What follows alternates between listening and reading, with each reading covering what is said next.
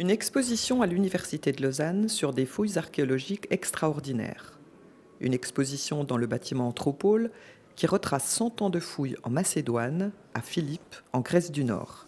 Le site de Philippe est candidat à la liste du patrimoine culturel mondial de l'UNESCO.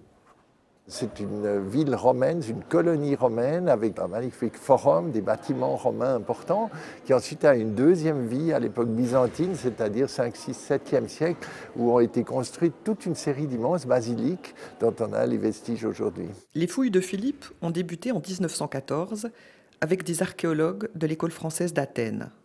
Reste que les fouilles ont été menées en grande partie par des Suisses et des membres de l'UNIL, comme Paul Collard.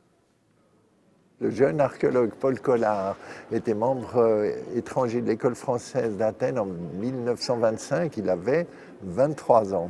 Et peu de personnes s'intéressaient à Philippe. Et alors le directeur de l'époque, qui s'appelait Pierre Roussel, a envoyé Collard à Philippe.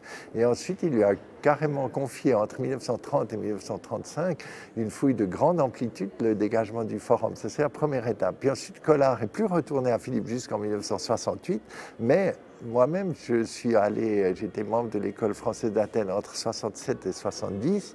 Il m'a légué ses dossiers et j'ai repris un des dossiers. J'ai fait un livre qui s'appelle Les reliefs rupestres de Philippe. 100 ans de fouilles à Philippe, à voir jusqu'au 27 mars dans le bâtiment Anthropole.